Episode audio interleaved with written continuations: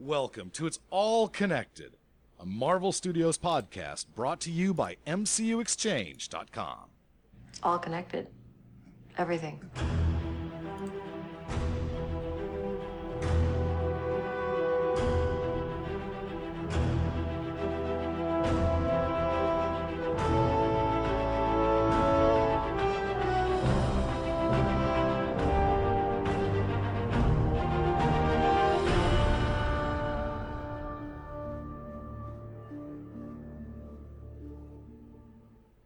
So, John, I have a public service announcement for today. What's that? If you get a phone call and they say they're from Microsoft, or if you get a browser pop up on your on you while you're on your computer and it tells you to call a number because you have spyware, immediately either hang up your phone or like shut off your computer uh, because that is not legit. That's not legit. is not legit. That is not So Microsoft calling you. Microsoft does not solicit two hundred and fifty dollars from people over the phone that you know of. They do not. With you know probably what a, almost a billion installs worldwide of Windows. Something tells me they're not. Uh, they're not monitoring that. But no, you know, all joking aside, seriously, people, if you get something like that, don't bite into it. Uh, it's it seems like that scam. It's it's like it, you know these things kind of come and go in waves, and it seems like it was big for a while, and then it kind of it kind of went away, and now it's like back again. I've heard several stories in the last week of this exact thing happening to people. Uh, and you know, it's just you freak out. You know, you think, "Oh my God, I've got a, I've got spyware on here. I've got you know something. You know, somebody can look at my bank data and everything else." Um, and, And and let's just let's say what everybody's thinking. Everybody's afraid of getting caught with their porn. that's true. So this is like the ultimate, you know. I've heard that some of these, uh, not the ones that call you, obviously, but you know, some of the pop-ups that now tell you uh, your computer's in big trouble. It'll pop up like a porn image, That's true. Yeah. and it'll like stick it to your desktop, Yes. and then you, you know, oh no, yeah, and then you just freak out, you know. But yeah, I mean, and just know if you give people, and then you know the other thing they do with this thing is they they will ask to have access to your computer to go in and clean the spyware. And I guarantee you, people out there, if you scan your computer for any kind of uh, you know spam, malware, whatever, you're gonna find it. What sometimes it's it really innocuous. You know, it's just like you know cookies or cookie trackers for legitimate sites. Those things are all gonna pop a a security scan, and and sometimes they're not they're not malicious, um, but you know when somebody comes in and does that to your computer and they see that they're you know again they're like oh my god you had 47 items that showed up. Uh, when really there could be zero that are actually harmful or maybe only a couple. Um, but if you give them access to your computer then you you seriously need to wipe that computer out and just start from scratch because once they're in there they could put keyloggers and and get all kinds of things. So don't want to alarm people but just you know scams going around little public service announcement from your uh, local it's all connected friendly neighborhood podcast yes, do not give anyone access to your computer. yeah and spread the word you know to your parents and grandparents and stuff like that because i mean not to not to be ageist but you know these people prey on the on folks that are elderly that just you know don't know any better and and you know want to you know want to do the right thing so Hey, my dad prints out his emails and then shreds them. nice So yeah, tell your moms and dads. yeah um and then a bit of sad news i i just learned while i was out and about that uh wrestling great roddy roddy piper passed away today Yeah, that's that is bad news. Um, you know,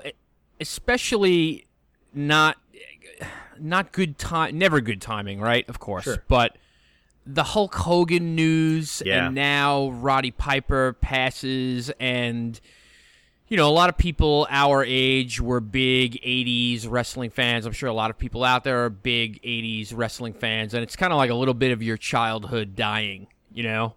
Yeah, I mean, I it's funny because I was into wrestling for a few years uh, right after we moved to Houston. So like like right 85, 86, 87 like that era, you know, where where those guys were really on the rise. Uh, you know, when the WWF back then you know WrestleMania was kind of gearing up, and you know Mr. T showed up and all that kind of stuff.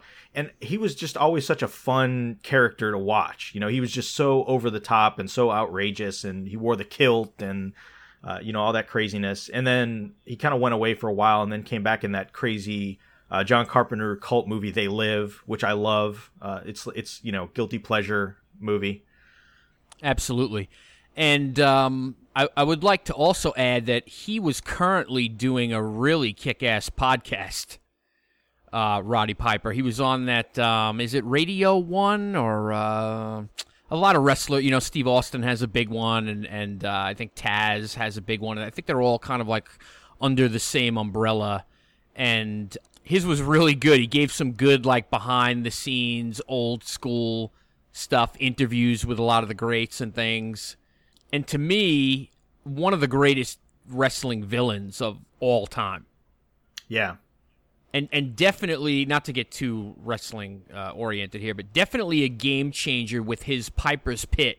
Oh yeah, yeah, yeah. You know, it was the first time that you know those kind of segments had ever been done, like out of the ring sort of interview segments, and they went on and were copied and modified and changed, you know, for years and years. And uh, I just remember him. I remember as a kid him attacking Superfly Snuka in Piper's Pit, and he like cracked a coconut over his head and was like rubbing bananas in his face and stuff. And really, just one of the greatest villains in in wrestling history. I mean, people hated him. But we are not here to talk about pro wrestling, sadly. No. No, this is all connected. Episode 70 an MCU podcast bringing you news and commentary on all your favorite Marvel movies, TV shows, and Netflix series. I am John. This is Russell. And tonight we're going to talk. Uh, what are we going to talk? We're going to do our rankings. I'll, I'll let you get into that in a second, Russ. Um, I, I just want to tell everybody this is the beginning of It's All Connected version 3.0 and everybody says 3 point how, how could it be 3 well we were the shield podcast originally so that would be your version one. Uh, version two is what we've been doing of It's All Connected. This is kind of the beginning of version three. We're going to try to tighten some things up. We're going to move some things around and go to a little segmented type of show and, and see how it works out. First time we're trying it tonight. So if things get a little kooky, bear with us. If anybody's got any uh, suggestions or comments, we'd love to hear them on email or Facebook or, or Twitter or whatever. Um, so that's what I think we're gonna be doing. How do you feel about that, Russ? You a little nervous? I'm um, always a little nervous, but that's you know that has nothing to do with uh, with changing the format. yes, always a, it's always good to be a little bit on edge. We just got past the Major League Baseball trading deadline. I don't think either Russ or I are very happy, and we root for two completely different teams. that's true. But again, that's not what we do. Right now, we're going to do some news and junk.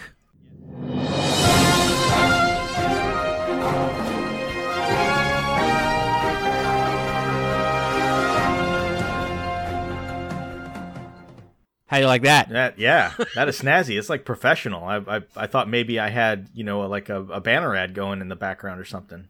All right. So what's new in the world of the MCU? There's a lot of new stuff. Um, we've got a Blu-ray announcement for Avengers: Age of Ultron, uh, and it looks like we're we'll get the it, you know it's going to be the typical 3D digital HD you know Blu-ray DVD combo uh, set on October the second, and it'll be video on demand, so you can rent it.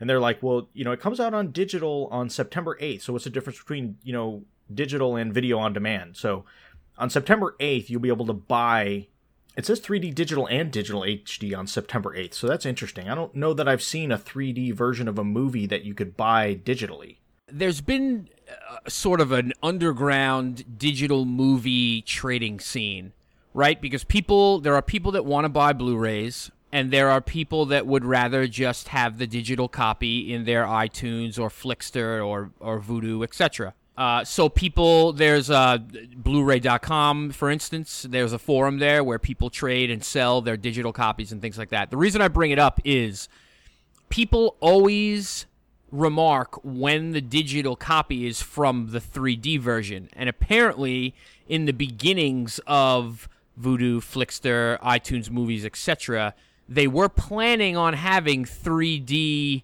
digital versions. So people always say, "Hey, it's from the 3D." So if they ever convert these, this is from the 3D, and nothing has happened since then. But I think it was in the original plan. I'll be darned. Okay. That's interesting as the uh, little side note here, but as the ultra high definition Blu ray spec has come out, which does not contain 3D. So basically, the 4K Blu ray will not will not have 3D as a part of the spec. It's crazy talk. Yeah, it's insane. But anyway, so yeah, so that's the full version of buying the movie on September the 8th.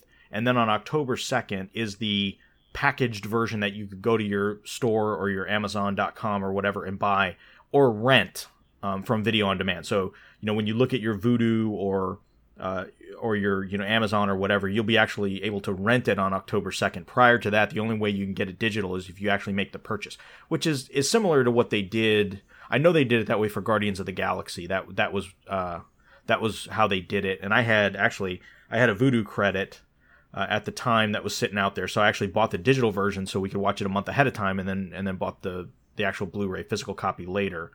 So it's kind of interesting. So yeah, so that'll be out. That one's going to be interesting. I have you decided whether you're going to actually take the bite on that, or are you going to wait until the Phase Two set, which we could talk about here next? You know, I will bite on it if there is a good exclusive somewhere. Mm, yeah. That worked for me with Phase 1. I wasn't so angry at having all of the single versions when the box set came out because I kept a, nice steelbook or two and I was also able to flip some of those exclusive versions, you know, on your eBays and your trading forums and things like that for a pretty, you know, decent return. So I think the exclusives are worth it. You also, you know, you can grab an extra disc, a making of, a little documentary, something they're going to make it worth your while because people are, you know, this is kind of the binge watching theory all getting wrapped up into everything, right? Like people are going to wait for the entire series to be done, the entire box set to come out before they buy. So they're going to give us reasons to delve into these single releases, I think for sure. I mean, we've been getting what uh Best Buy did a Winter Soldier steelbook, which is cool. Really nice. Yeah, there was an Avengers steelbook at Best Buy also that was like really hard to get. It was just the black, uh, like the black glossy cover with the A on it. Yeah. That was really cool. Um, it sounds like there's going to be different versions, one featuring like Ultron art and one featuring Vision art. Yeah, I saw that. Yeah. Yeah, so I think depending on the exclusives, I may pick and choose. I'll probably end up with Age of Ultron. I may not end up with Ant Man unless something really cool pops up.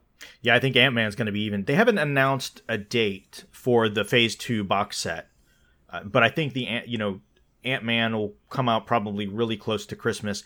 I'm positive that this Phase Two set will be out in time for Christmas. I don't. I can't see the, a reason why they wouldn't try and capitalize on that.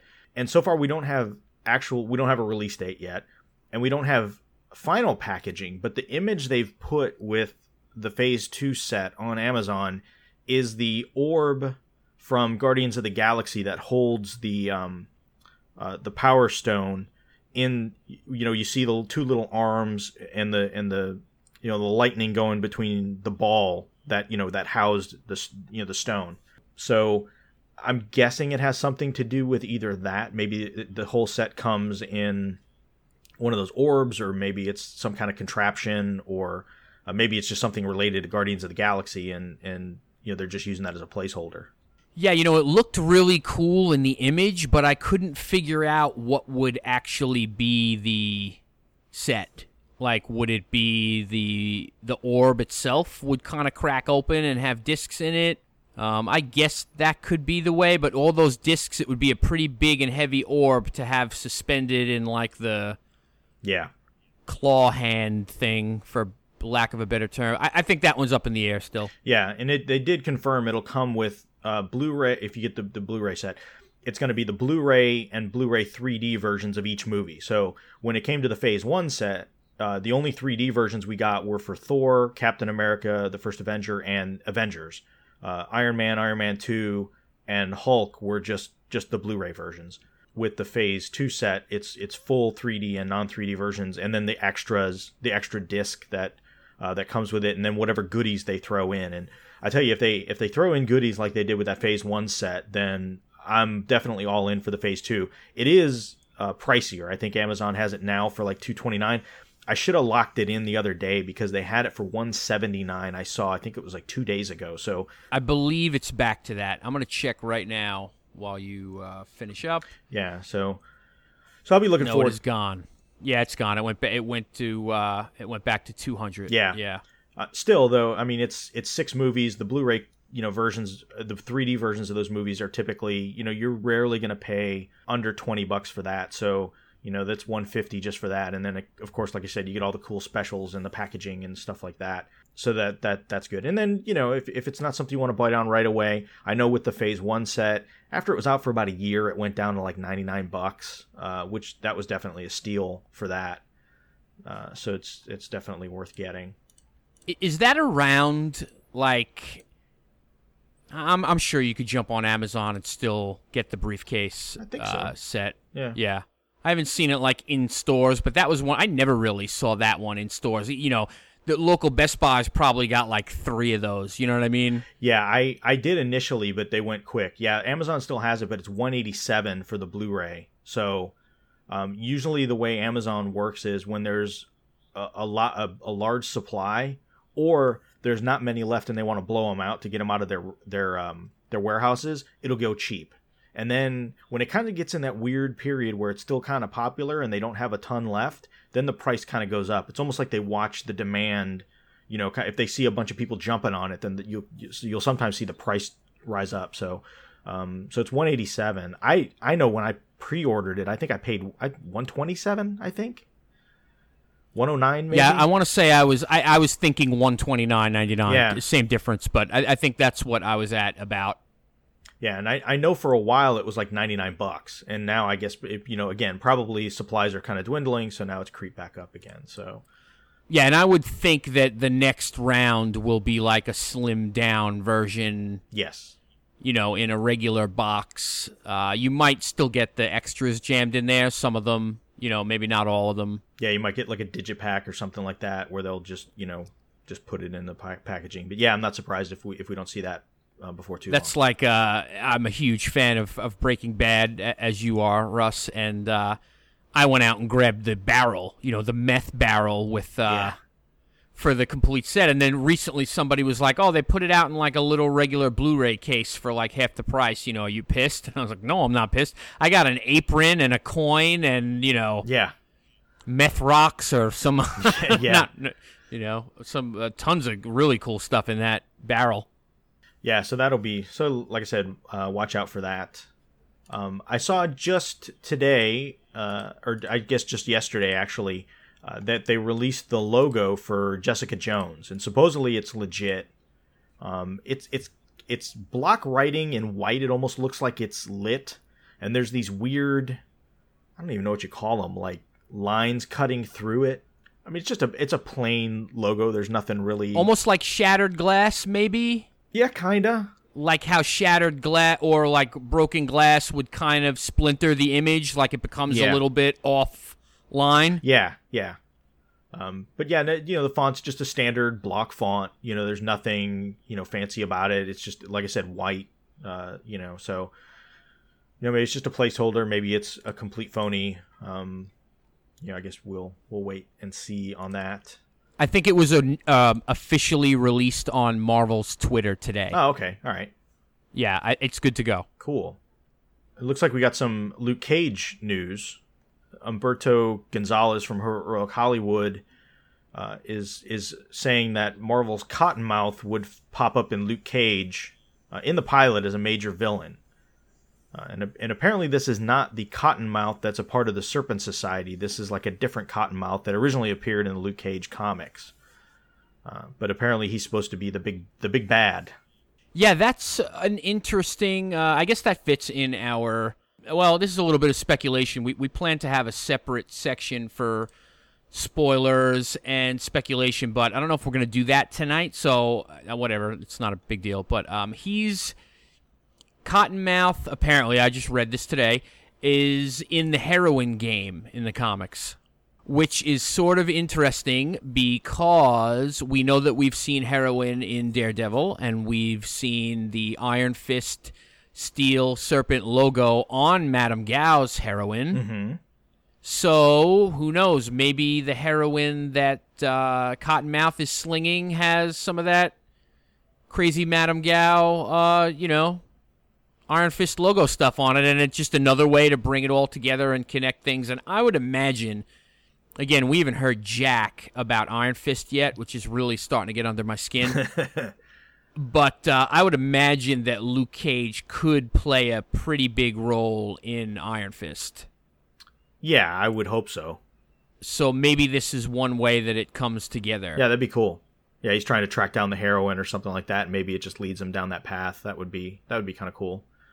Yeah, and I'm still 50-50 on whether Doctor Strange has something to do with Kunlun Mm. as a mystical place, and maybe he is around the same place that Madame Gao has traveled to since she left, or the um, the realm in Ant Man, which we talked about last time, Yes, the quantum realm. the quantum realm. Thank you. So season three of Agents of Shield actually started filming. I guess it was last week, last Friday. I think they started.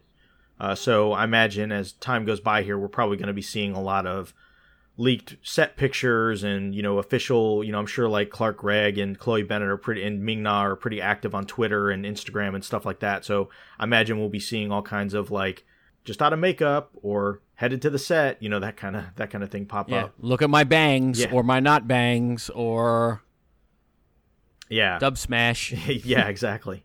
And then Chloe Bennet had the the big, you know, she's she's getting closer to the Daisy Johnson character, so she's uh she's went to the chop shop and had her had her hair clipped.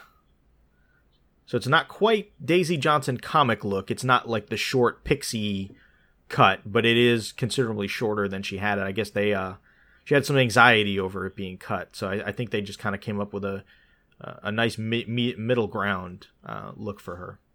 I feel like she's going through a like Luke Skywalker transition thing that you can tell by her hair.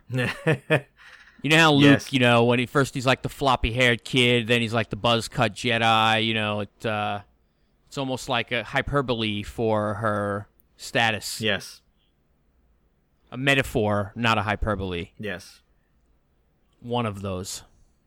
The other bit of news that I had on here too is John. It turns out the at Russo underscore brothers Twitter is not legit, Oh, that's disappointing. isn't it? Uh, so that was like a big. I guess it was Devin Faraci that was kind of putting two and two together. Saw that Twitter come out, uh, saw a bunch of images come out, and I mean he he peppered it with saying, "Look, this could be complete nonsense." Um, but you know, take a look at this Twitter account and uh, take a look at these images. And I think people thought for a while there were like extreme close-ups of what might have been the Spider-Man costume. There was what looked like a um, almost like a lens that had a I don't know what you'd call it when like a shutter kind of look to it. Uh, right. so some were, you know, saying that you know it may be like some sort of, um, you know, uh, eyepiece or something like that that Spider-Man would wear. There was like a lot of close-ups of like a blackish, bluish um, material with you know that red color, um, and then just some cryptic like distance photos of somebody you know walking out of a lighted room, you know, where you couldn't actually make out who it was. Uh, and it turns out that James Gunn came out and said, "Nope, it's all BS." That the Russo brothers don't get on social media at all, and they have no plans to do so. That's why I tweet out a bunch of stuff for them because I'm a crazy Instagram, Twitter, Facebook guy. the whole thing is crazy. I mean, again, not to uh, bring baseball into it, but like today was the Major League Baseball trading deadline, and Twitter was like nuts with reports and Sure. rumors, and it just goes completely crazy. And I saw a thing today. It was like breaking down the Suicide Squad trailer. Like it was basically a YouTube video where somebody stopped the trailer and, and pointed things out, which which was fine. But point being, the end of the trailer, it's like Suicide Squad is coming August 2016.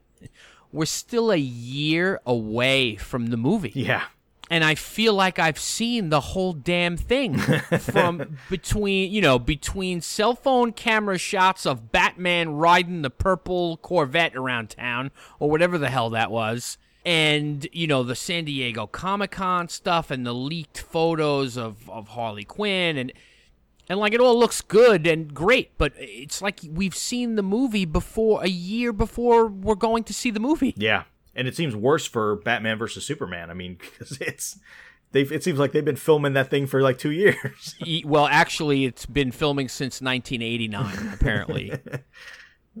and uh, yeah, that's just crazy. And and not to go off track, I'm going to let you finish up. Uh, I'm gonna let you finish, but the death of Superman lives for anybody that's into, and obviously anyone listening is into superhero movies. And I know we're Marvel geeks, but you know, check out the Death of Superman Lives doc- documentary. You can get it on like uh, iTunes, Amazon, whatever. Um, really good behind the scenes stuff on how a movie can die before it has a chance. Yeah, and die a slow death, not even like a well. Ultimately, it died a quick death, but uh, but for a movie to get that far and for it to get the plug pulled is just it, it's a pretty crazy story. Yeah, very enjoyable. It'll make you guess who is more insane. Is it Kevin Smith or is it Jon Peters? Yeah, I'm going with the hairdresser. Yeah, the answer may surprise you. Yes. Um, there's a couple other, actually one other Agents of Shield thing, but I think that's spoilery. Uh, we have a theory, so I think that's a good. You know, we wanted to save something for a spoiler section, so I think that's a good one to save. Wouldn't you agree, John? Cool. Yeah. Actually, and then there's one other. So I'll do half of this, and then the other half we'll talk about in the spoiler section because one of them is pretty uh, is pretty well known. The other one I think gets into spoilers slash theories uh, behind things, but Rachel McAdams has come out and confirmed that she's been in talks with Marvel for Doctor Strange, but uh, per her, Marvel hasn't come out and said anything. Per her, the talks are very uh, preliminary. Nothing's been set in stone yet. Uh, so you know, take that what you will. You know, we may hear an announcement here pretty quick that says, "Yep, she's on board," or we may hear something that she's walked away from it. But uh, that you know, that movie comes out in November of 2016. So I would imagine filming as filming winds down on Civil War, I think then the Doctor Strange machine will be cranked up, and filming probably begins for that. I would say probably September, October at the at the latest. Very good. Yeah, I'm excited to start to get some information on that one. Yeah, I think again, I think that's another risky bit, but I think it's got a top-notch cast. I think it's just intriguing enough that I think it can it can draw people in um, because Ant Man. So the last bit of news I wanted to talk about uh, before we get to kind of our main main discussion, our main topic that we teased uh, as well, is the Ant Man box office. So it crossed over a hundred million in the domestic box office. Uh, it's sitting per box office mojo right now. It's sitting at 119 million domestic. It's sitting at 120 million foreign. So it's sitting at 239. It had a budget of 130 estimated, so fairly modest budget, um, especially when you when you compare it to some of the others. Captain America: The First Avenger was a little higher. Thor was a little higher. Um, you know, I think it's pretty close to you know even the Hulk was higher. So the fact that they were able to scale down the budget, I think is going to work in its favor.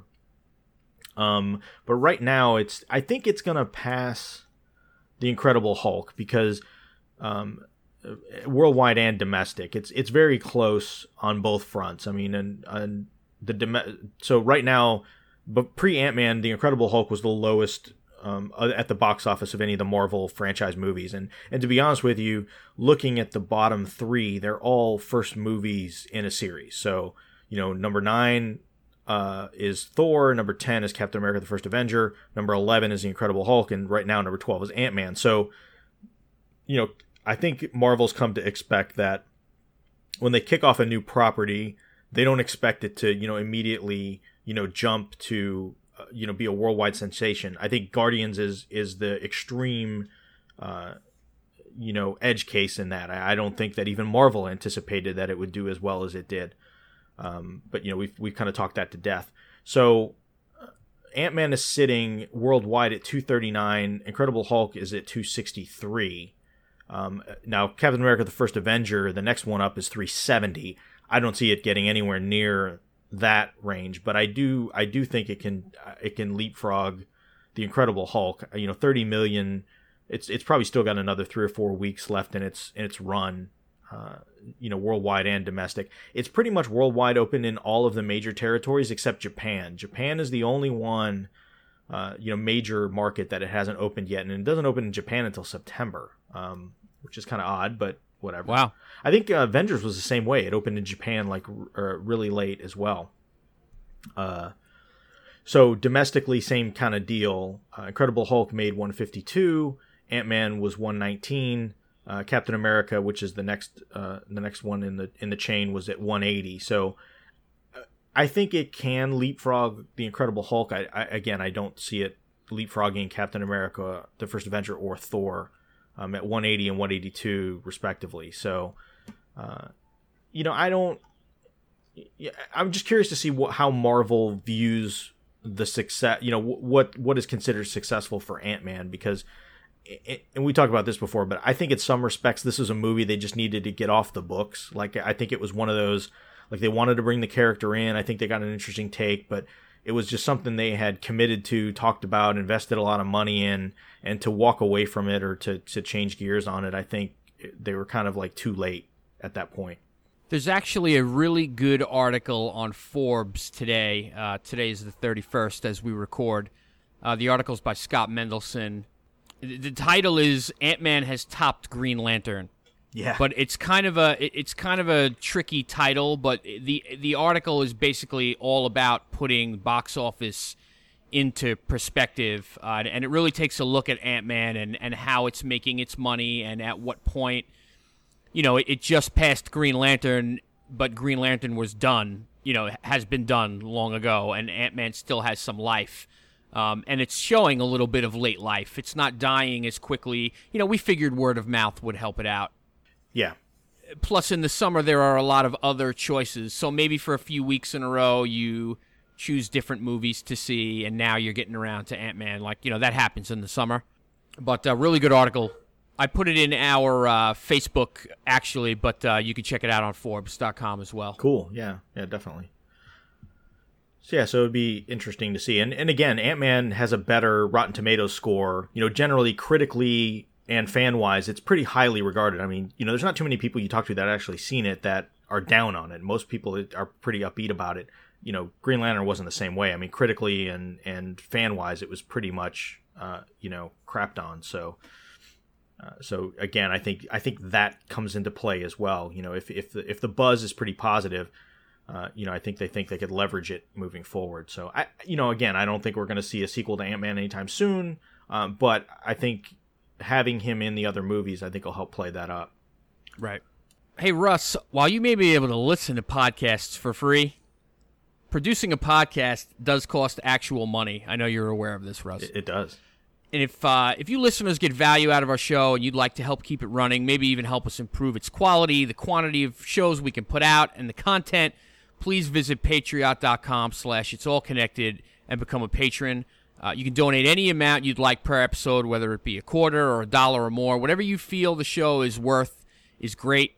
Uh, it goes towards improving the show in the future. And as always, we'd like to thank our current patrons for helping keep us going. Check it out. Maybe help us out. Throw us a few nickels. We have some ideas. I'm using a new mic. Did anybody notice? I don't know, but it cost money. Yeah. It was it was a Yeti microphone. It's lovely. I don't. I, Russ has the Yeti already. I don't know if anybody out there in uh, listening land knows what the Yeti is, but it's ginormous. I could throw it at an intruder if I need to, and it would put them down. Yeah, and uh, it, it's also a very good microphone. So that's the kind of thing we're we're trying to up our game. Indeed. Um, and in the spirit of upping our game, it's now time to get connected. We really need to upgrade our ISP, Russ. We do. You know, and I moved out of the boonies, uh, and I thought that I left the dial-up behind, but apparently I did not leave the dial-up behind. But maybe if we get some more patrons, we can we can up that up that game. We can get to the to the broadband era. That'd be awesome. So, Get Connected is sort of our main uh, meat and potatoes of the episode, just to give everybody an idea what we're thinking with our with our new format. And uh, Russ came up with a pretty cool idea for the next couple of shows that aren't, you know, specific to any episodes or Daredevil or anything coming out. So Russ, maybe you want to clue everybody in. So I am crazy when it comes to like numbers and spreadsheets and rankings and databases and stuff like that. Um, if you all have been listeners to what John and I have been doing for a long time, we did something on the Half Hour Wasted podcast a couple years ago um, called the, the, the top the the network's top 20 movies of all time. Um, and it was something I put together, and we all voted to see, you know, which which were the the best movies. So that was a lot of fun.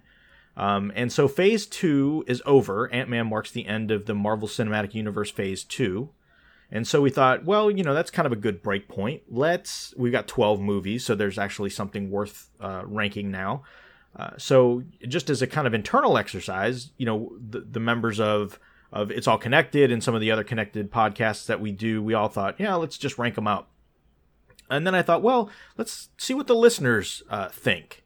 And so I kind of put out a thread. We got a lot of really good responses. Uh, I appreciate everybody that responded um, and I will pick a winner, a response win, winner at random, um, and we will do this every week for the next uh, three episodes that we cover the list. So we're going to break the list down, uh, twelve movies into uh, three chunks. So we're going to start at the bottom and work our way up, um, and keep you in suspense. So you need to come back and listen to the next episode to see where the rankings were. Um, and one of our listeners um, and he he uh, he's been been a long time listener, uh, contributor to the show AV, because um, he said everybody butchers his name, so just call him AV. So I'll call you AV. Uh, he put together this crazy awesome spreadsheet. Uh, I didn't even have to put it in a database and do all kinds of crazy number crunching. He did it for for us. Um, and calculated out all kinds of you know averages and highs and lows and ranges and all this kind of stuff, and even included so everybody that responded in the thread uh, I took that spreadsheet and then added all of the hosts and put their rankings in there. Um, and he even included, which I thought this was cool, uh, the Metacritic and the Rotten Tomatoes rank. So he kind of went through based on Rotten Tomatoes scores and Metacritic scores, and then and then put them in order as well, um, and had that that kind of in there. So I think that was kind of a kind of a great normalizer. So we have all these individuals that uh, that ranked the, the, movies, and then you know we've kind of got these these major aggregate sites to kind of uh, to kind of pull pull things in from from the outliers. Um, so that's very cool. Yeah, yeah. That's the nicest thing anyone's ever done for It's All Connected. It, that's true because that was a lot of effort. Let me tell you, um, a lot of math involved. Mean medians and modes. Yes, we should give a prize out if somebody can uh, can email in or leave us a voicemail that explains uh, all three of or all four of those. Nice. Um, but yeah, so we're gonna start at the bottom and then we'll go through kind of all these numbers because it was interesting to see uh, some of these some of these come in. So in last place, and this was almost uh, when the numbers first came in. This movie was not in last place, um, but ended up in last place. Uh, and that is the Incredible Hulk at number 12. So, of all the listeners, hosts, um, and the public at large, uh, they feel that the Incredible Hulk, if you had to rank them 1 through 12, is the 12th. I, I agree. It was my 12th. Mine too. Um, we've we've said this a thousand times. You know, all of these movies are good. The Hulk for me is like a 7 out of 10, which is not bad by any stretch if I had to put my finger on it, I would just say that we've already seen the Hulk on the run, you know, enough times. Yeah. It was very. I often. I have not gone back and watched this Incredible Hulk recently. I have not gone back and watched Ang Lee's Hulk recently. But I know I get parts of those movies jumbled in my head as to what happened in which movie because they're kind of similar in a lot of ways, besides the crazy like daddy issue stuff that Ang Lee did. Right, right. And I don't think the Hulk got to do enough Hulk things in the Incredible Hulk. Like the best part of the two versions of the Incredible Hulk is probably in the Ang Lee version when he's jumping through the desert and like helicopter flipping tanks. Yes. And uh, and that stuff. He didn't really get to do that in the Incredible Hulk, and I think that's why he became such a hit in the Avengers because he finally got to do Hulk stuff. Yeah, no, absolutely. He's just a hard character to pull off by himself because he doesn't.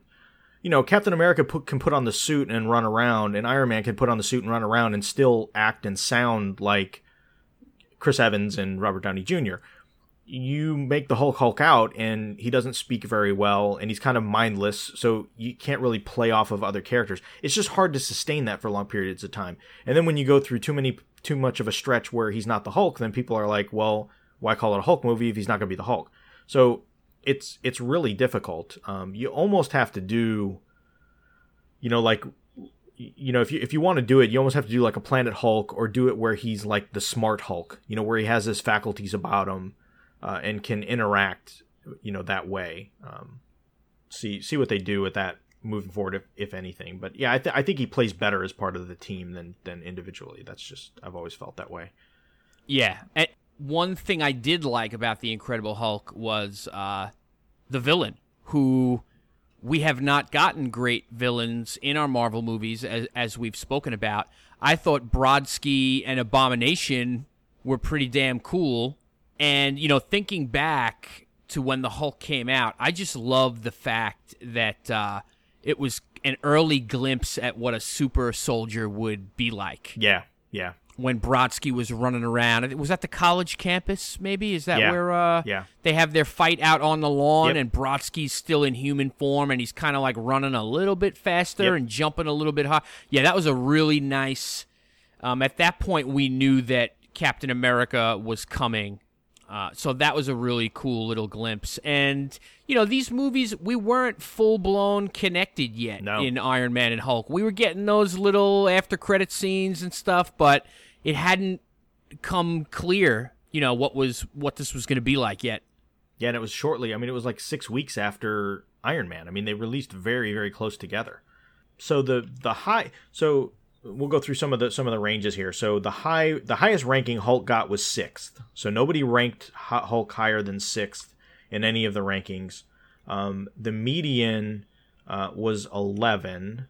The mode was twelve. So the mode means how many times which what ranking was um, was was selected most often. most often. and so 12 was selected most often. And Daryl Taylor, of course, is the guy who gave it a six. Of course, love Daryl. Yeah, Daryl's the best. Um, when we get to the other one, we'll have to we'll have to pick on him a little a little more. And I know he listens, so he'll love he'll love yeah, and. I mean he's the oh he's the first person that listens, and he's the first person to ask where's the damn show Yeah. on Facebook. yes. And you know we pick on him because we love him and because he's wrong like all the time. yeah. So what's uh hi Daryl. so what is up with number eleven? So number eleven, this one actually surprised me a little bit. Number eleven is Thor: The Dark World, uh, and I, you know, this one for me, you know, personally, I'm, I'm not to, to derail too much, but I rank this one, uh, you know, a bit higher than than this. I mean, for me, this is ranked nine. I know you had it at eight, so you you you had it ticked up a little bit more than than I did even. Yeah, I think one of the cool things about the MCU is that the, they've they've gone and made very different movies. It's not the same superhero movie over and over again. So Thor is your fantasy section. Um, you know, and Guardians of the Sure. Galaxy is your space opera and more of a comedy, and and uh, Captain America was a war movie, and then it was a spy movie, and Winter Soldier. You get a nice variety, and I think some people are just not into the fantasy element as much as others. And I loved the Dark Elves, and I loved, um, you know, I, I love that whole corner of the Marvel universe. Um, I've heard people say, "Why is it so small?" You know, like why is the Thor, Thor and Loki should be, I don't know, traveling the realms, and it should be bigger, and they've grounded them too much. I don't know if you've ever felt that way. Uh, no, I mean, I, I no, because I think the first one they had to kind of play it safe. You know, you don't know what people are going to respond to. You don't know what's going to work and what's not going to work. So I think the first Thor movie was played a little safe. And I, I think they did some of that in the Dark World, which, you know, again, is for me why it I I put it above the other. Um, but yeah, it, it's funny, you know, we t- I talk from time to time. My wife is not a superhero space, you know, science fictiony kind of person. She just kind of takes movies one at a time and if it looks like it's going to be funny or interesting or have a lot of action, you know, she'll she'll kind of dive into it. Um, she loves the Avengers. I mean, loves, loves, loves. And Guardians, I think she loves even more so than the Avengers because the funny, the, the the humor in it is what sold it for her. I mean, that just and the soundtrack. I mean, that those two things together sold it. Uh, and she, you know, she likes the Iron Man movies and stuff like that. She's not seen Thor: The Dark World, and it wasn't until like after I think even Winter Soldier that she saw the first Thor movie. She just wasn't like that. Just doesn't do anything for her. She's not into the sword and sorcery kind of stuff. And not that that's you know really what that's about, but it kind of feels that way. You know, people, you know, gods and and you know creatures and realms and things like that. So yeah, she yeah, and, and the original Thor, you know, frost giants Sure. and and Loki. I think you know, I don't I don't think anybody would argue that Loki is the best villain or the villain that they've brought along and done the most with. So having him in, in uh, you know, in the Thor films helps out a lot too for me. Sure. Uh, so the highest rank was third for Thor: The Dark World, um, and that was not that was not Daryl or Frank, um, because Frank's Frank Frank Frank is one. I think we'll we'll pick on him. Uh, Half Hour Wasted's Frank Rincon that we'll we'll pick on a little bit because he he has some funny ways of looking at some of these movies sometimes. Yeah. But one of our listeners, Dom, uh, ranked it third, so that was that was its highest ranking. Uh, so it had a range of nine, which is a pretty big spread, but not the biggest spread uh, of of all these movies. Um, the, Does Dom have the first Thor in close proximity or very, or, you know, high as well? let us look. Uh, yes, yeah, very close. Right. So I would I would say that possibly my theory has something to do with that. You know, he's probably more of a fan of the fantasy type movie, you know, or that kind of action movie or that sort of superhero. I take it back. No, not not no. He it, it's considerably it. lower. I mean, it's Oh, yeah. well. I, I read that wrong. I apologize. Uh, yeah, he had that one ranked seventh. So, so okay. Dark World That's third. middle. That's not so low, right? I mean, it's lower half. a few but- positions. Yeah, yeah, yeah, yeah.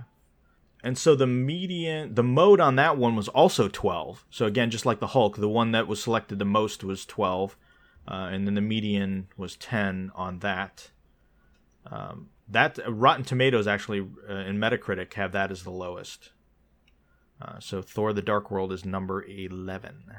I'm going to watch that again soon. And um, I must also say that Kat Dennings is worth a point or two for me. Yeah, I think they made the one thing, the one criticism I have of Thor: The Dark World is I think they made those characters, Selvig, Darcy, I think they made them a little too silly. Uh, I think I think they kind of went a little over the top with those two as compared to the first one, but You could be right. mild criticism. But it, it, it's still overall I liked it better. Um, Her silliness is not detracting any of the extra points I have given. It's totally unrelated. I understand and agree. Uh, so number ten uh, is Iron Man two, and I think this one this one probably vexes you the most, John. Yeah, we're gonna put the gloves on. I love Iron Man two. Iron Man two is my number two ranked movie, and I know, I know that uh, this is what always happens. I always have Iron Man two the highest of anybody. You know, we were kind of saying earlier that when when the Incredible Hulk and Iron Man hit, the universe wasn't really connected yet they'd thrown a little bit of after credits in. They were kind of sticking their toes in the water and figuring out if it could work. Uh, and then Iron Man 2 happens, and this is where things got connected. This is the one that blew my mind in terms of, you know, how they're going to intermingle all of these movies. Yeah, I also love, you know, I, I loved War Machine. They brought in War Machine. Awesome. Some great scenes fighting back to back right out of the comics, you know, stuff that we weren't seeing at that time. I mean, Black Widow was introduced um, and absolutely killed it. You know, they did the whole, they did the undercover, they did the sexy, they did the badass. You know, it worked perfectly. Um, I loved Whiplash. I loved Justin Hammer. Uh, I thought the, you know, I know there was some over the top stuff with like Fury and Tony sitting in like the donut shop in full uniform and stuff. Like I, I get that it had some, it's not perfect. It had some silly moments like that. I think the Monaco scene with Whiplash is a highlight of the entire MCU. I'm not saying it's the best scene in all of the MCU, but it's up there for me. Yeah. And uh, I don't know, man. I just I just really loved it, and I, I loved at the time it came out. It was so mind blowing that they weren't kidding. They're really going to do this. Yeah, it's like they put their foot on the accelerator with Iron Man 2, and you had no question that they're all in. Right. And maybe, you know, I don't know, maybe it doesn't hold up as well if you watch it now, but we weren't getting a superhero movie every six months at that point. So I think, like we were saying, you know, it was a, it was a trailblazer at that time. And I, I, I still enjoy the hell of you know those scenes. I, I really do. The whole Justin Hammer thing when he's selling the weapons Yes. to Rhodey. Yes. I mean, and uh, I want my bird. You know the whole. Yes. There was just a lot of good stuff in that movie. Yeah, I I agree. I th- I think it's it's it's one of those things people either rank it fairly high or just really crap on it, which is kind of funny. But yeah, so the high on that was two, and that was that was you. Um, the low was twelve. So the range, the median, and the mode were all ten. So the mo- the mode was ten on that one too. Um, and again, Rotten Tomatoes and Metacritic, that's kind of where it where it falls um, on that. So yeah, I was I was uh, again for for me it was I'm trying to think of where I put it. Well, I put it at eight, um, and and just because there's just so many that are just so good, um, so it's it's kind of a lower tier for me. But but I think that And and again, you're you know not to not to give anything away, but you know you're a huge Cap fan Yes. and a huge War buff. yes, So maybe your Captain America, don't spoil it, but maybe your Captain America is way higher, and your Iron Man two is you know like Sure. it's all. These movies are so. The great thing about them again is the the variety. It's not just a superhero of the week type movie, you know, saving the city, saving the world. They're all they all fall into different genres, which is awesome. sure, yeah. Uh, so to continue on the Iron Man train, uh, number nine is Iron Man three, uh, which the, again this doesn't surprise me that it's kind of in this lower uh, this lower third uh, at all. The high on this one was a four, and that was Chris, one of our listeners, ranked it as a four. Um, Frank also, uh, Frank Rincon, Half Hour Wasted's, Frank our Frank uh, Rincon, and uh, Jordan Jordan from Jersey from our Walking Dead TV podcast and LOD, um, also ranked it as a four. So it had it had a, a quite a quite a few uh, higher rankings uh, on this. Yeah, this is a this is another one that comes in really high or comes in really low, and I think a lot of it has to do with the Mandarin and the choice they made for the Mandarin.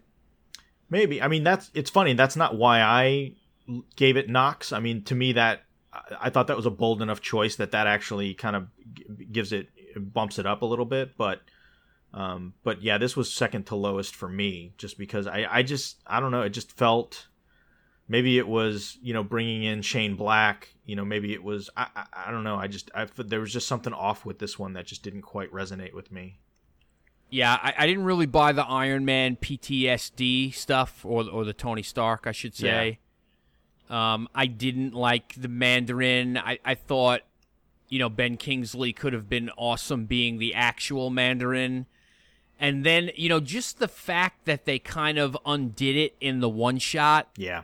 Tells you that they might have felt like they'd made a mistake with the character. It felt like just a backtrack to me.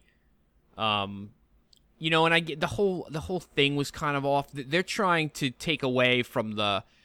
They don't want to have these stereotypical characters that that came into play in the '60s and '70s in Marvel. So you have the Mandarin, and he's not Asian, and it just all didn't. You don't want him to be like stereotypical, Sure. but he's the Mandarin, so change his name. Then, you know, I, I don't know. This one just it missed the mark for me, and I love you know I love the Iron Man movies, and and this one again, it's not bad. Also, I, I think maybe the end, the the super drone fight or whatever. I don't know. There wasn't enough Iron Man in this Iron Man. There was a lot of Tony Stark. Yeah, yeah. It was. I mean, again, it was a Shane Black movie. I felt more so than anything. You know, they talk about you know, there's a lot of talk about well, Marvel is heavy-handed with these, and they don't let their directors have their mark, and I, I disagree with that because I think I think Marvel has a vision. I think Marvel has some beats and some things that they that they either you know push down on the director, but I think the style and the feel. Uh, I think the director definitely shines through. I mean, I think we see that with Whedon. I think we see that with James Gunn. Uh, I definitely saw that with Joe Johnston. Uh, I, I think, you know, again, we see that with you know Favreau and then Shane Black, and I think that's to me that's kind of what what hurt it. Yeah, um, yeah, I agree. Definitely like a bold choice for director, and it's a different movie, and I appreciate it. It's just down there for me too. I think it's uh maybe we said this already. I think it's eleven for me. Yeah, that's where it was for me as well. So yeah. Um, so again, this one had a pretty big swing. So it had a high of four, a low of twelve. Um, uh, so the median was nine and a half, and the mode was eleven. So most people had this at the at the second to last at the at the bottom, um, but there was uh, just enough of those four votes that that were able to pull it uh, pull it back and put it in in ninth place. Uh, so that's the bottom four. So that's what we're covering this week, and then uh, next week we will do the next four. So one of the things uh, I mentioned is we try and do as as we put those things out there is um, I was going to pick a person at random. And if you listen to the last episode where I talked about my uh, adventures seeing Ant Man and how I absconded with uh, several of the uh, the opening day IMAX 3D posters, uh, so I have a few to spare. Um, and so we split this up. We're going to do it in three shows. So each show I'm going to pick a winner at random and then when we get past everything, I'll, I'll go to the post office and and and mail them out. Uh, so I, I apologize uh, to Callum Reevy, who I told I was who won the last contest for uh, responding back on the MCU minute. Uh, he he he was the uh, selectee at random. Uh, I just I haven't made it to the post office. So once we get all these contests wrapped up here in the next couple of few weeks, I will hit to the post office and just do a mass mailing to to all of those folks that uh, that I owe stuff to. So the winner of this week uh, that I picked at random of uh, entrance is Mary Kirk. So Mary, if you're listening, which I hope you are, uh, I know you've been a long time collaborator on the show. You're always posting, tweeting, etc. Uh, so if you send us a private message um, or send, you can send me an email um, at russ at hhwlod.com uh, it's my email address, uh, and send me your address information if you'd like a poster. Um, I will be happy to get a tube and send it to you. Um, and if not, if you, if you if you decline or you already have the poster, then I will uh, I will pick a backup. Um, but like I said, we'll we'll wait till the contest ends up, and then I'll I'll kind of mass mail all these out. So um, so each week I will pick another person to win another copy of that poster. Very cool. Yeah. I'm happy. Uh, like you said, Mary's a good uh, a good friend of the show, so deserving. Absolutely, absolutely. So there's there's three more chances for fo- or two two more chances, I should say. There'll be three. Uh, there's 12 movies. There's four per show, so there'll be two more opportunities for those that have uh, that have responded to win. So the voting is closed. So you could send your rankings in if you like, but they won't be counted in towards either the contest or the overall numbers but we appreciate everybody that responded. Like I said, we got a pretty good response out of that. And and again, thanks to AV, uh, again another another good supporter of the show for putting this all together. Um, when this all said and done, maybe I'll reach into the prize closet and see if I can send you something something a little extra special. Awesome as well.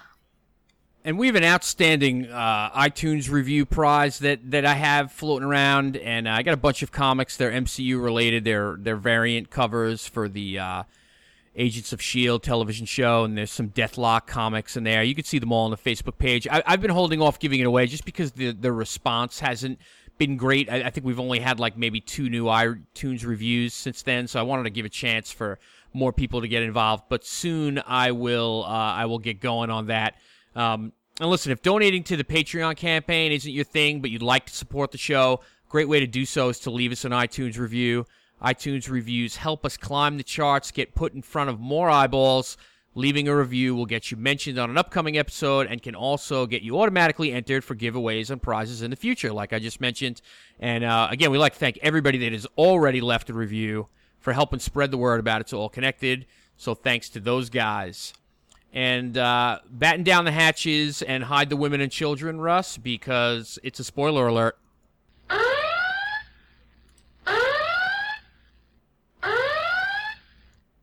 If you do not like to be spoiled, you might want to fast forward a little bit uh, so you don't get spoiled.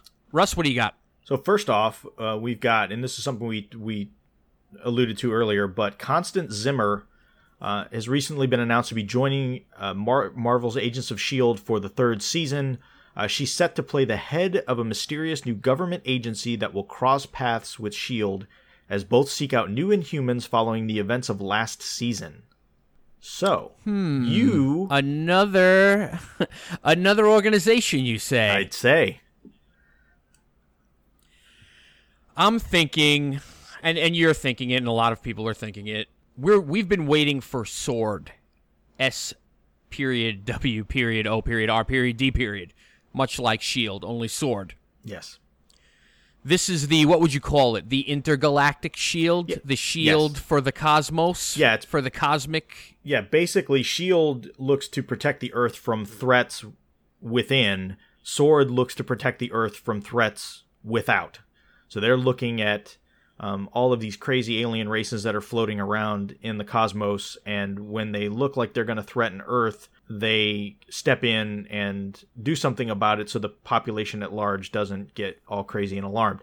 And they fir- Sword first showed up uh, in Astonishing X Men. Whedon, Joss Whedon, um, funny enough, Joss Whedon's run uh, and John Cassaday's run of Astonishing X Men. Uh, so there's been a lot of speculation for a while because Sword is kind of like a sister agency to Shield. There's a lot of connections to uh, you know to to the Avengers and to you know just the MCU, uh, the the Marvel universe at large in the comics.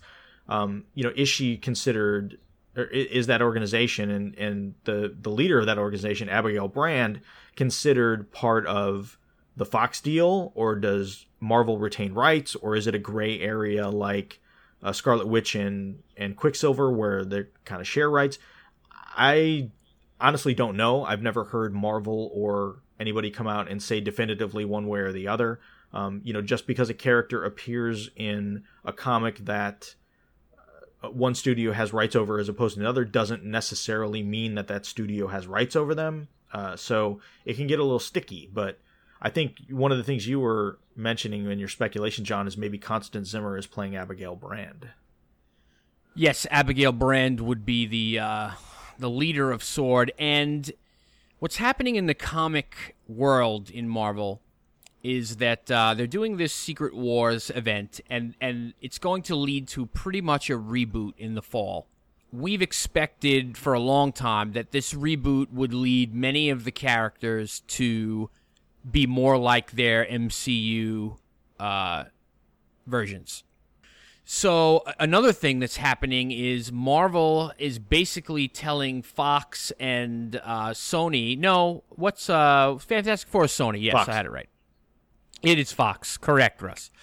Um, they're basically giving them the finger and saying, "Well, you know, we're not going to promote your characters, so we're canceling the Fantastic Four, and we're not going to have any new mutants in in our comics." And uh, I don't know. Are, are they phasing out the mutants that are there? I know No. Wolverine is going to be there, but You know, okay. So they're, they're letting the mutants hang around, but they're not introducing any new mutants, which they're they were always introducing new mutants. Uh, yeah, you know, before this. yeah, it's kind of weird. I mean, you know, even as recent as Bendis's run, there were new whole swaths of new characters come in. I think it's more on the promotional end. Like you don't see them on posters, you don't see them on a lot of uh, you know, a, lot of the action figures. They've scaled back any of those characters that they actually introduce. Uh, You, you know, things like that. The the in the post Secret Wars world, allegedly the X Men characters are going to kind of move themselves to space. Marvel's been positioning the Inhumans as kind of like a replacement X Men, where their their stock is going up in the comic world, uh, and and they're really pushing that forward as kind of like the new brand of mutants. It's not really working that well, um, but yeah, but definitely the Disney Marvel machine is is minimizing title wise and prominence um, mainly anything owned by Fox. I mean, now that now that uh, a Spider-Man is way too popular of a character to sideline, but now that Marvel you know, Disney and Sony are playing nice. Uh, he, it's not quite as prominent with them, but yeah, anything with the Fox side is really kind of getting the finger, like you said. Right, and and the reason I bring this up is because it was announced that there'll be a new Captain Marvel series in the fall, which we know is is an upcoming movie in the MCU. Next phase or two phases or whatever. And uh, they've announced that Abigail Brand of Sword will have a major role in this comic. And I don't think Marvel would do that if they didn't have rights to the character for the movies. Probably not. Right. That's just the way they've been acting with giving the finger and phasing out mutants and, and going all MCU all the time. I don't think they'd be sticking Abigail Brand next to Captain Marvel if that wasn't their plan in the Captain Marvel movie. Sure. So go out and uh, hit eBay and uh, bins in your uh, Comic Cons and online stores and local comic book shops and grab some copies of Astonishing X Men number three for the first appearance of Abigail Brand. And uh, it'll be worth something someday. Yeah. And I I must add, I really like her character in the comics. I, I think she's she she just has this nice blend of like authority, authority, um, competency, humor. Um, you know, just and Whedon just really wrote her very well, and and she's actually been handled pretty well thereafter. So I, I just I really like her character. So we'll see if Miss Zimmer uh, is playing uh, Abigail Brand. Like I said, they haven't given her a name, so it'll be interesting to see. If we see some scoops of a woman walking around with green hair, I think that'll that'll pretty much give it up. yeah, I think so. Did we? This is not really a spoiler. Uh, did we talk about Marvel saying that they're going to be putting out Netflix shows about every six months? Yeah, the the I guess there was a was it the Television Critics Association had a big shindig a week or so ago, and and the COO of Netflix basically said, yeah, every six and you know telling us you know pretty much what we already knew, but just confirmed a that Jessica Jones will be out in 2015, will be out in the fall, uh, and that we will see two properties per year on the Netflix side. So that's cool. I mean, some other rumors came out of that that were, you know, we're talking about Punisher going on his own. We're talking about Thunderbolts. We Yeah. have some, you know, hopefully where there's smoke, there's fire. But if they're going to do a series every six months, I mean, I guess we could keep getting the season two of all of these other shows and season three of Daredevil and etc. But hopefully they start bringing in some new ones as well. And you know, it's weird because you, I say we, I, I think of the Netflix as like one show, but they're not. They could totally be filming at the same time. They have nothing to do with each other. You know, so we really don't need to feel like, oh, we have to wait, you know, a year for the next one to start filming. And it's not season two of another of a show. It's a new series. They just happen to all be on Netflix. right, So I guess that's how I was looking at it for a while. And then when like Daredevil was filming and and Jessica Jones hadn't wrapped, and I was like, oh no, this is this is different. Yeah.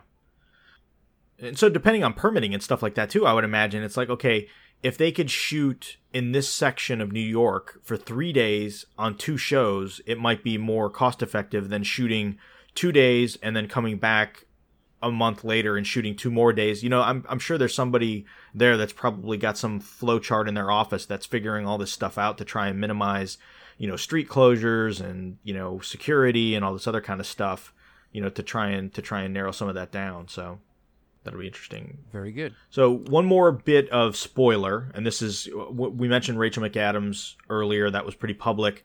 Uh, there's a lot of you know we thought for a while that she would be pay- playing Clea, which is the Doctor Strange's love interest uh, and a character that's been a part of that mythos for a long time.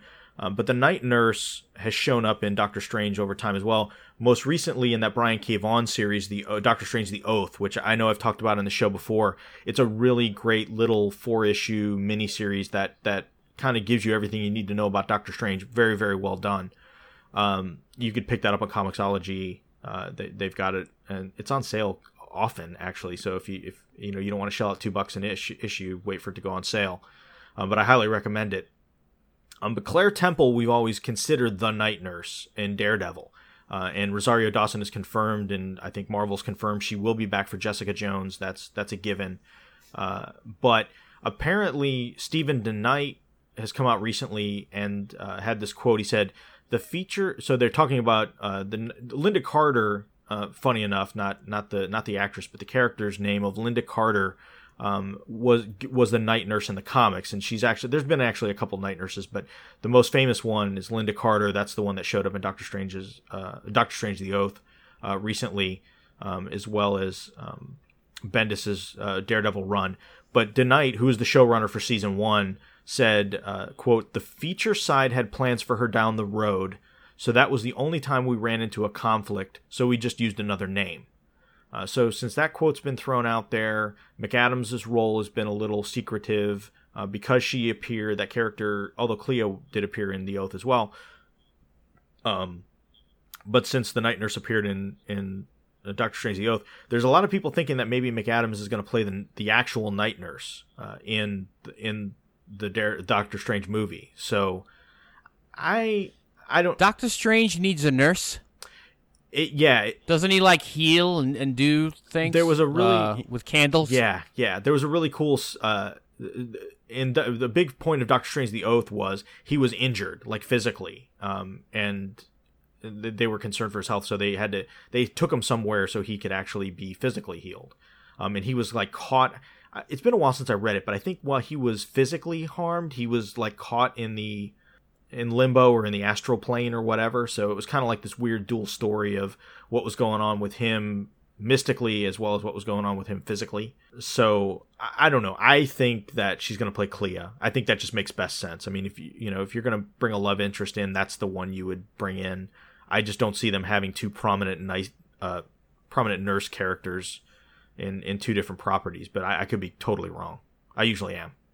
I, I tend to agree with you on this one, and I'm not familiar with Doctor Strange at all. I don't I don't know what kind of part Clea plays, but uh, yeah, I wouldn't think there'd be two nurses. That would be confusing and and uh, just odd, especially since it sounds like uh, Rosario Dawson and Claire Temple are going to be around a lot more. Yeah, yeah. I mean, if it was a one-off, that'd be different. But since she's going to be prominent, I think she's going to be again talking about what we've talked about before. But you know, we we thought Ben Urich was going to be the glue that would kind of you know flow through the the Netflix series. It turns out it's probably going to be Claire Temple that's going to be that glue that flows through, which is you know again I. I We'll, we'll talk about Ben Urich in a future Daredevil show, but um, you know if we can't have Ben Urich, then I'm fine with Rosario Dawson. Absolutely. One thing I wanted to mention before we uh, sort of wrap things up one idea that we sort of came up with out of the blue is that uh, all of our Marvel movies, all the Marvel movies that we love, have after credit scenes. So I think from now on, we are going to add a little something extra after the credits of our show. And it might be something a fan sent in. It might we might have a contributor from another one of our podcasting friends leave a little something at the end. It may be um, a chance at a prize or a contest. It might be some sort of cryptic message. We're going to just have a little fun with it. We're going to open it up. You know, if there's listeners that want to send us some audio or review of something you've watched recently or a funny Marvel story or um, something like that, you want to send it in on, you know, Facebook or the email or, you know, Twitter whatever. Um, we'll take a listen. Maybe it'll show up on the after credits, but it's something that uh, everybody should just keep an eye out for from now on. Maybe it'll be like Cannonball Run style, where all the cool bloopers will end up. At Yes, the end. bloopers is another idea. Yes, that I should have mentioned. Uh, when we did Walking Dead TV together, uh, we I don't know. Does Walking Dead TV still have Yeah, Jord- bloopers at the end of the Yeah, show? Jordan. Jordan will still do that. Yeah. Oh, awesome! Yeah, bloopers are fun. So sometimes we screw up, or my dog barks, or uh, Russell used to have to put out fires, Yeah. Yeah. um, but he doesn't anymore. He just lets the place burn to finish the podcast. But uh, yeah, so that should be fun. So uh, keep an eye out for that. And hey, thanks for listening to episode 70 of It's All Connected. Please visit mcuexchange.com for more awesome MCU news and commentary. You can find all the articles for our episodes there, along with our Facebook, Twitter, Patreon, iTunes page. Uh, please check out all our other non MCU related shows at hhwlod.com. And remember to, to hang around for the credits. Good night. Night.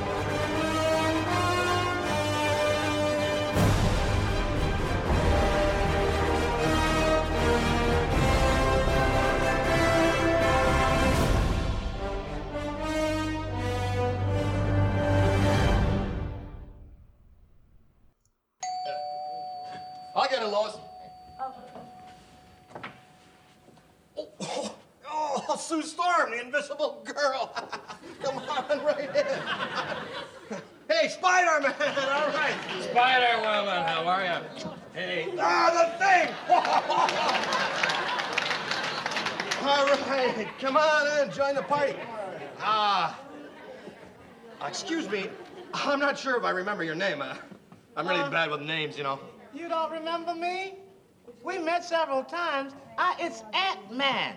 A-N-T-M-A-N. Oh, right, right. Yeah.